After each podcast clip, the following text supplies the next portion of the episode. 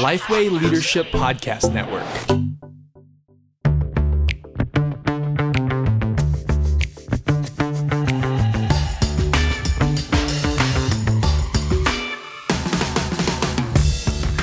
G'day, I'm Scott Sanders. I'm Derek Hanna. Welcome to The One Thing, a podcast designed to give you one solid practical tip for gospel-centered ministry every week. The One Thing is proudly brought to you by the Geneva Push, the Australian Church Planning Network. We're also part of the Lifeway Leadership Podcast Network.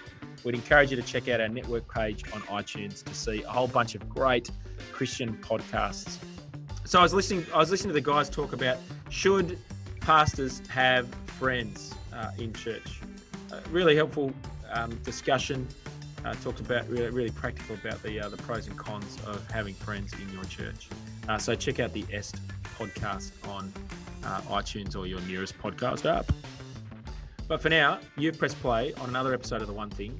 Grow big or plant. Derek, we got this question from, I reckon, a long-time listener. Let's just assume they're a long-time listener. It was anonymous. They've asked this. I'm curious to know what the latest research is on the effectiveness of church planting versus growing big, particularly in a city context. Obviously, we want to plant churches in places where there are none, but is this done more effectively out of a large church context or out of a church plant? As a city church, what should we be aiming for? Derek, let's sort of set the scene, paint the picture. There's lots of things rolling around in this question. As we move towards this question, how do we reach Australia? Or, if you're outside, how do you reach the community you're in, the US, New Zealand, wherever it is? There is a tension here between, we know that planting, research-wise, we know that planting is missionally effective, more effective than established churches are. So 5 to 6 times more people within a church plant have no background in Christianity or haven't been to church within the last 5 years than are in established church. So we know statistically that that church plants are more effective missionally. But here's the tension that we're trying to navigate in here, that church planting is incredibly costly in a whole number of ways. Financially, it's costly. It's expensive to plant a new church. It's costly in terms of the building, to find new building, to maintain new building, the uncertainty of actually meeting in somewhere. Finding leaders for a church plant is incredibly hard, church planting leaders. And so and the relationships that happen and that are broken down and the impact on the sending church of that is incredibly costly as well. So the tension within here is we know that church plants are missionally more effective, but at what point do you pull that trigger and say we're going to plan given how much cost there is? That's the tension. Yeah, so that's really helpful. Sending out a church plant, recognise that you will see greater evangelistic fruit, more generally than the established church. But I guess I want to sort of push back. It's a bit of a both and, isn't it? What we want to see is we do want to see churches sending out new congregations, churches sending out new plants or new sites, and reaching into existing areas, reaching into new areas to start. New gatherings of people who are wanting to reach out to their local communities. We also, though, need churches to be healthier. We need existing churches to have that evangelistic and that mission heat as well. We need both, and we need to be working on both. And in some senses, it's kind of like a chicken and an egg. We need actually healthy churches that are being evangelistically effective and are reaching out, so that they can. Have a growth dynamic that then pushes out, with the sending of new church plants. I guess I want to, it's interesting. Straight away, Derek, you went to missionally effective. How do we measure effectiveness? You've gone straight to sort of mission. So I'm assuming you're thinking that's conversions, that's reaching, people who've never made a decision for Christ, but it's also reaching the prodigals, reaching those people who have, returned to church. Is that kind of your only measure of effectiveness in this sort of discussion? Mission? No, okay. It's not. Not just a one-trick pony. I'm only about evangelism. I'm a two-trick pony. No, there's more. There's obviously more to it, which is what makes that the question so challenging. Because the question isn't for most people, should I plant or not? The question is when. Like if you're leading a church, when do I plant? what are the conditions under which I pull this trigger? Because everyone wants to reach the lost. They want to care for the people who are there. But there are also other aspects of a church. Like there's leadership pipelines within the church in order to raise leaders up to send them out to a whole bunch of other contexts as well, which if you plant too early sometimes you could break. There's other systems within church that you could break as well if you pull the trigger too early. So the question isn't should I plant or not. It's at what point, under what conditions do I plant? Now, you know, you want to think strategically into this. And so you do want to say, when we've spoken to churches and you talk particularly around multi-site context, you're saying you want to probably send 10% of people off to plan. And if you can't sustain that 10% going, so say you're in a church of 100, to send 10 off is probably too small. You want to spend 40 off, send 40 off, which means you need to be 400 in order to send. Getting to 400 is a significant. So do you only ever plant when you get to 400? We would say, no, probably not. That's just best practice. But you do need to weigh up the impact of sending out that many people. Now, the reality is the data does say that, you know, a healthy church that, you know, that regularly sends, so let's say every 18 months to 24 months is regularly sending out a group of people. The data says that very quickly, you know, in some contexts, you rebuild back those people. You know, there's an energy that comes from sending out. There is a grief, as you've already mentioned, you know, at the start of the podcast.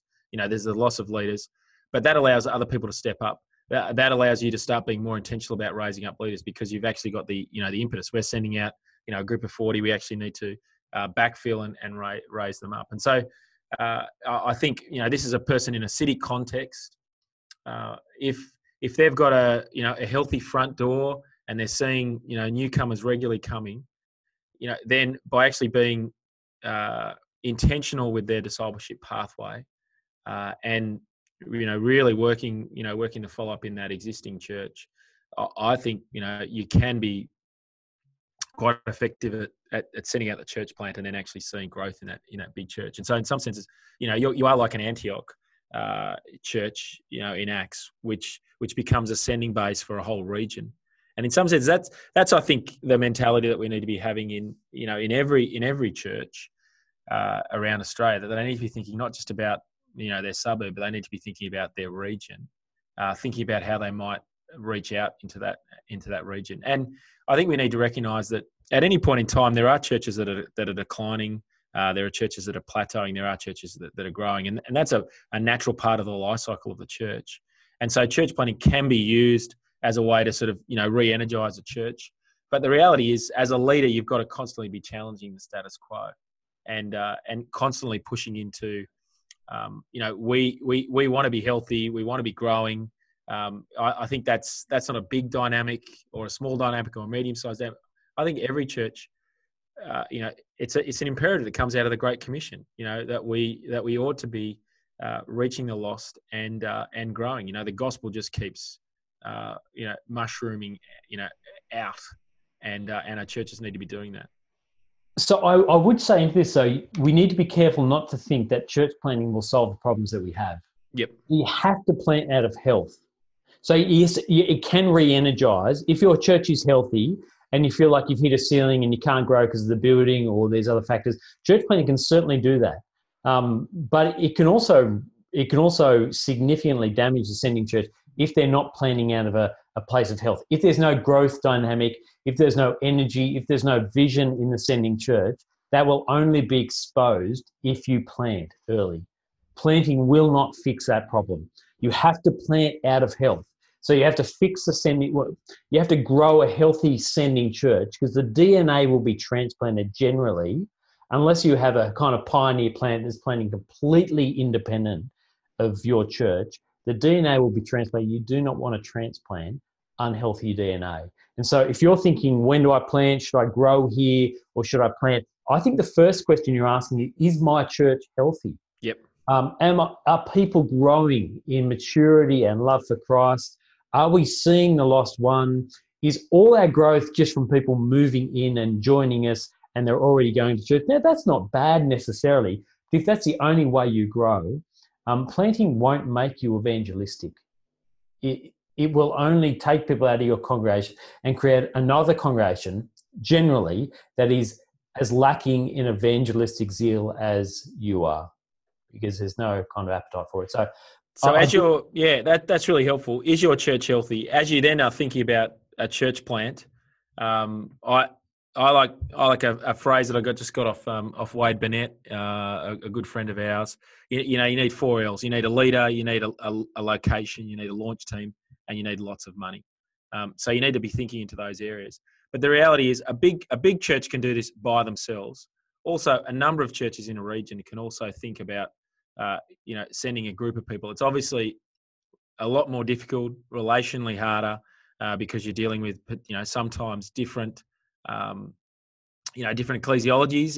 If it's different denominations that are sending out someone, or you might be within the one regional presbytery, one mission area. And so collectively working out, it is hard to give kind of free rein to a church planter to come into my church and take key people. But man, a beautiful picture of gospel generosity, saying, hey, we're happy for you to come in. We want to resource you with money. We're also happy for you to come in, and we'll pray for you. But you can actually have some people. And I think cultivating that regional that regional picture is really helpful. Again, presbytery structures are really easy, allow for that. To happen. The other thing is, high quality relationships in a local city or a local region, I think really precipitate that and allow that to happen and function well. So I mean, Derek, I love sharing this story, but I love the story of Snug Church with Dan and Georgia Headley. These guys they were in a church plant from a larger church, Kingston CRC. They were in one way.